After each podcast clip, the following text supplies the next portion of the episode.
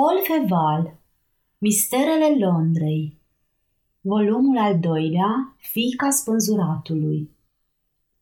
Capitolul 2 Doi îngeri pe marginea unei prăpăstii.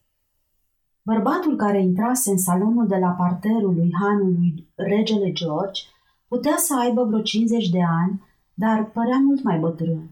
Când își scosese mantaua și pălăria, apăru una din acele figuri sanguine pe care paloarea nu-și poate găsi loc decât după ani îndelungați de suferință. Totuși, chipul său era palid.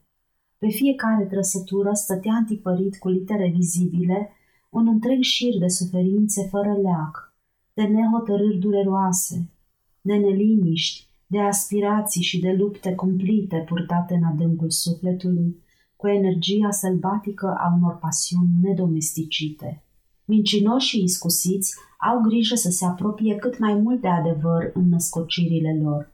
Ei dobândesc astfel un fel de culoare locală, cu care oamenii de bună credință sunt lesne trași pe sfoară. Bob Lantern, care era un mincinos de prima mână, avusese grijă să nu uite acest principiu elementar al meseriei. Dintre toate hanurile suspecte în care ar fi putut fi la fel de ușor să-și pună în aplicare planurile diabolice, îl alesese tocmai pe cel al lui Mr. Graff, deoarece Angus McFarlane obișnuia să tragă acolo ori de câte ori venea la Londra. Omul care abia intrase era într-adevăr moșierul Angus McFarlane de la castelul din Crewe, cum spuneam, sosirea lui într-un asemenea moment fu o adevărată lovitură de trăsnet pentru cei doi proprietari. Mrs. Graff căzu pe un scaun fără spătar, în vreme ce soțul ei holbă ochii prostește și începu să răsucească nervos părul aspru al favoriților săi roșcați. Angus nu dădu nicio importanță emoției lor. Își apropie de foc veșmintele udate de ploaie și aruncă pe masă pălăria sa garnisită cu o ramură de tisă. Sunt foarte obosit, spuse el. Pregătiți-mi camera. Camera dumneavoastră, repetă Graf, mormăind. Camera dumneavoastră, domnule McFarlane. A furisit să fiu dacă mă așteptam să vă văd în seara asta. Da, domnule McFarlane, sau înălțimea voastră, cum vi se spune acum, pe legea mea. Dracu să mă ia dacă vă așteptam. A luat altcineva camera mea?" întrebă moșierul. Dacă a luat-o? Slavă Domnului, regele George are destule. Cât despre a dumneavoastră... Mai puțină vorbă, prietene, îl întrerupse blând hangița, care avusese timp să-și revină și al cărei zâmbet strălucea din nou. Ah, înălțimea voastră a vrut să ne facă o surpriză. Cum se simte înălțimea voastră? Ce vești ne aduceți din țară? Întrebările fusese răpuse cu o nespusă volubilitate și cu un aer care voia să fie prietenos și vesel. Mă simt prost, răspunse rece moșierul, și n-am nicio veste. Nu vreți să-mi pregătiți camera?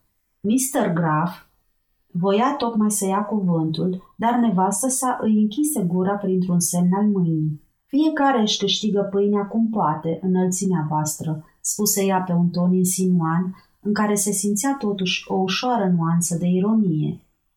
Nu toată lumea a primit ca dumneavoastră de moștenire un castel frumos care aduce mai multe lire decât și lingii ce câștigăm noi. Camera dumneavoastră ne slujește la un mic comerț pe Tamisa și chiar în clipa asta avem acolo câteva baloturi. Scoateți-le de acolo, spuse McFarlane nerăbdător. Dar avem și alte camere, ce naiba, mormăi Graf prost dispus. Dragul meu, interveni Mrs. Graf, mai țineți gura. Cred că înălțimea sa are tot dreptul să-și aleagă camera care îi place. Vă rog, puțină răbdare, Mr. McFarlane. În maximum jumătate de oră totul va fi pregătit. Să vă servesc între timp cina? Am să mănânc în camera mea, spuse moșierul. Zorește-ți oamenii, doamnă. Toată casa mea se află la dispoziția înălțimii voastre, replică Mrs. Graf, căreia nimic nu putea să-i tulbure blândețea inalterabilă. Alerg și mă întorc numai decât. Mr. McFarlane, totul nu o să dureze mai mult de un sfert de oră.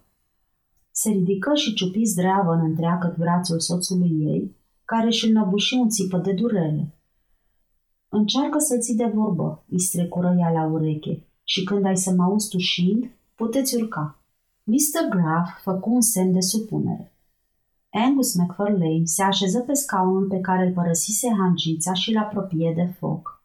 Azi un fric al naibii, domnule McFarlane, începu brusc Mr. Graff, căruia îi stătea pe inimă porunca suveranei lui de a-l ține de vorbă pe moșier. Un frig a furisit, brr. O să-mi spuneți că e firesc în anotimpul ăsta, dar există frig și frig.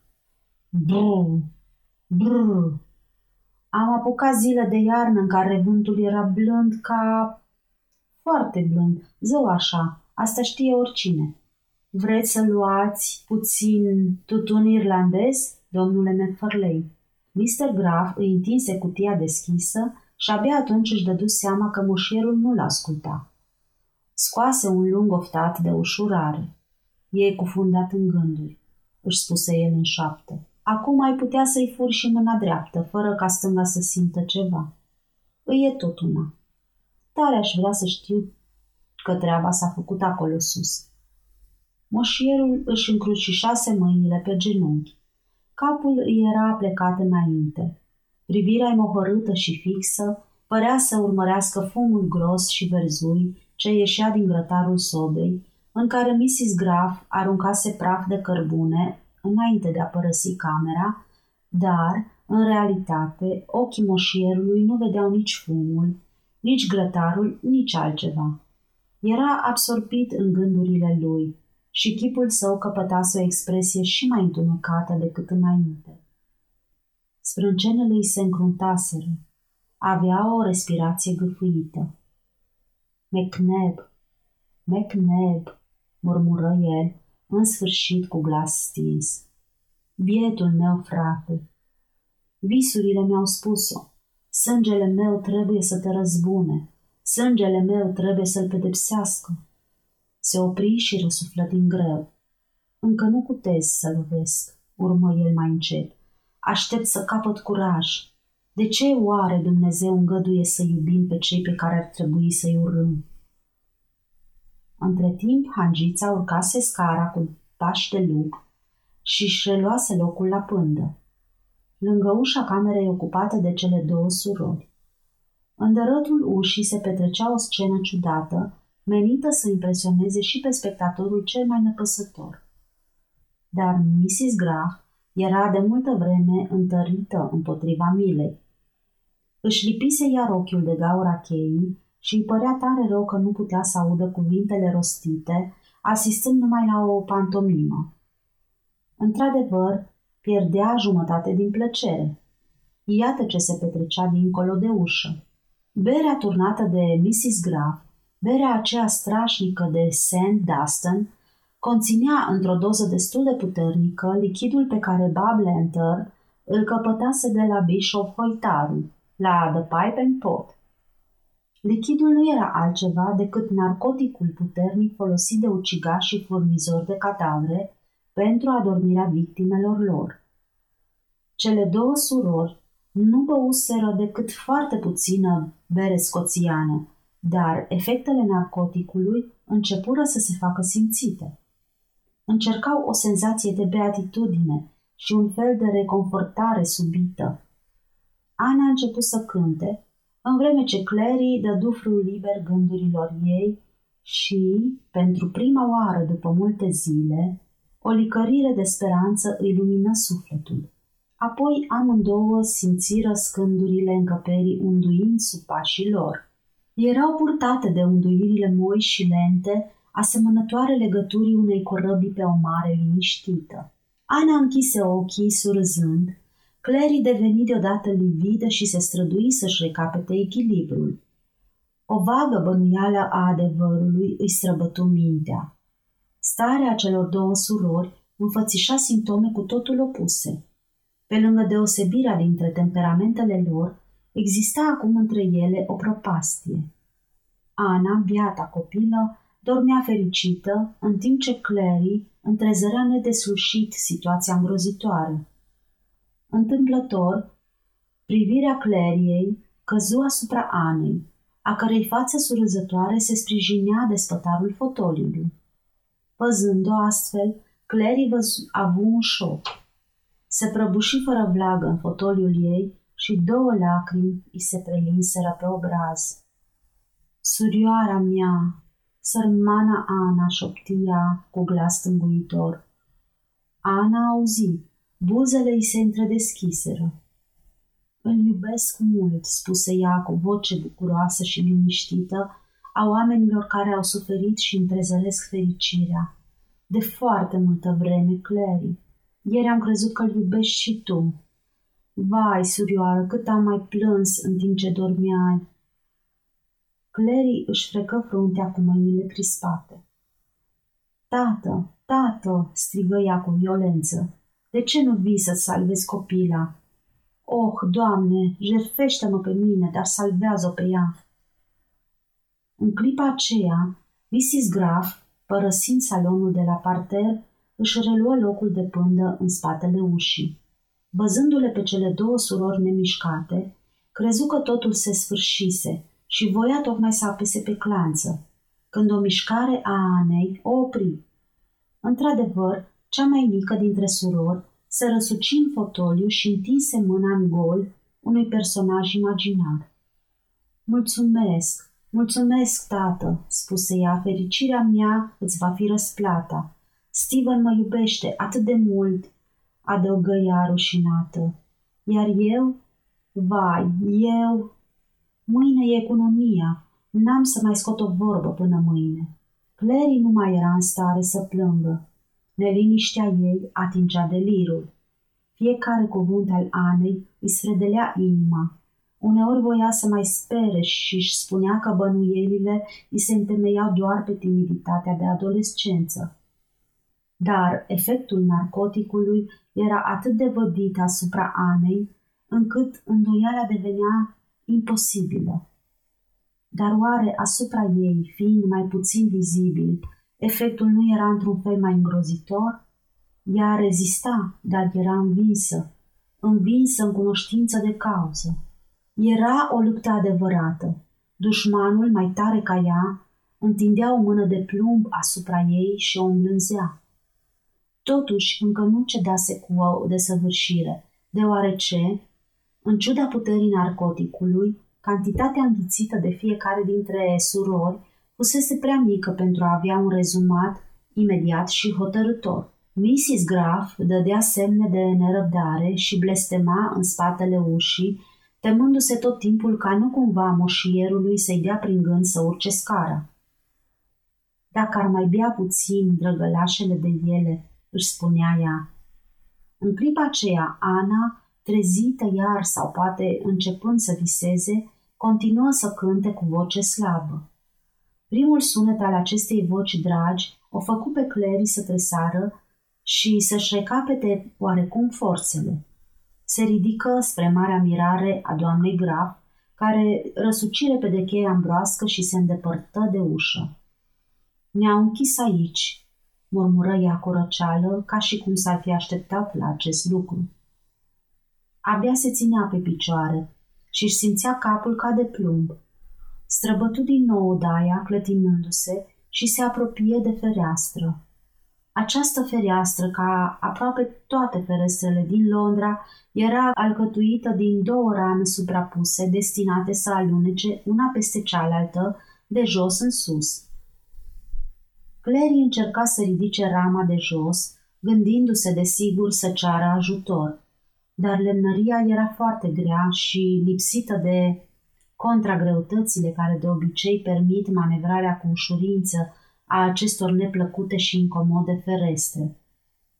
După două sau trei eforturi neîncununate de succes, Clary își lăsă brațele de-a lungul corpului și își plecă resemnată capul. Încearcă, Turturico, străduiește-te, porumbițo, își spunea în gând Mrs. Graf. Cu cât ai să muncești mai mult, cu atât ai să adormi mai repede. Slavă Domnului, la asta mă pricep. Ce mulțumită e Clary de fericirea mea, spuse în acest moment Ana, care se ridică puțin, dar fără să deschidă ochii. Draga mea, ah, tare își vrea ca și ea să iubească un bărbat, așa cum îl iubesc eu pe Steven al meu, căci, fără îndoială, ar fi și ea iubită. E atât de frumoasă, Clary.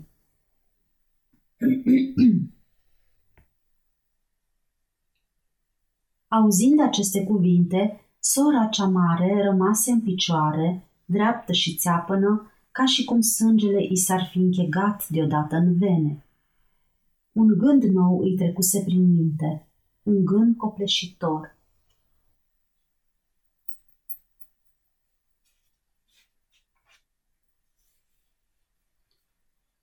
Doamne, Doamne, spuse ea, căzând în genunchi, n-am să-l mai văd niciodată. Și mă iubea. Ideea morții, căci Clary nu mai aștepta decât moartea, nu o torturase până acum decât în legătură cu sora ei, uitându-se pe sine. Acum disperarea ei creștea din pricina propriei nenorociri. Dragostea ei înfocată, spontană, absolută, fără limite, arunca pe planul al doilea dragostea de soră. Ultimele aspirații aveau să se îndrepte de aici înainte spre el. Speranța ei, zeul ei. Nu mai putea fi vorba de calm, de resemnare, de regrete, de lacrimi, de durere nesfârșită. Beata fată se agita neputincioasă, suferind cumplit. Ana continuă să surâdă în vis și, din când în când, șoptea cuvinte de fericire extatică. Între timp, Mrs. Graf, înfricoșată de gemetele Clariei, care puteau să ajungă până la urechele monșierului, coborând grabă scara și din pragul ușii îi făcu semn soțului ei să se apropie de îndată. Ia-ți vioara, poruncia. Vioara, scumpa mea, repetă graf, uimit. Gura, ia-ți vioara, ți-am spus. De sus, din capul scării, se auzi un țipăt prelung. Mr. Graf înțelese. Luă o vioară prăfuită care atârna de fereastră și căreia îi lipsea o coardă și frecă arcușul cu sacâz. Parcă am auzit un țipăt, spuse Angus McFarlane ieșind din întunecata lui visare. Încă puțină răbdare înălțimea voastră, răspunse Hancița. Peste cinci minute camera dumneavoastră va fi gata. În aceeași clipă, arcușul scârții pe coardele viorii, scoțând un sunet diabolic. McFarlane își scoase din buzunar o bonetă și șotrase peste urechi, în timp ce Graf zdrângănea asurzitor o arie de operă. Astfel, ultimele gemete ale sărmanei Clary se amestecară cu sunetele caragioase ale muzicii. Vocea ei se stinse curând sub povara unui somn invincibil. Edward, murmură ea în cele din urmă, într-un ultim hovă de plâns. Edward, te-am iubit, te iubesc. Oh, nici măcar nu vei ști că am murit cu chipul tău în gând. Încercă să se târască până la sora ei, care, întinsă în fotoliu, dormea cu un surâs de înger pe buze. Vor veni să ne ia, gândea ea, căci nu mai putea vorbi. Vor veni. Din somn vom trece în abisul morții. Biata mea surioară, nu va avea mormânt unde Steven să poată veni să o plângă. Iar eu, cine-i va aduce ultimul meu suspin lui Eduard?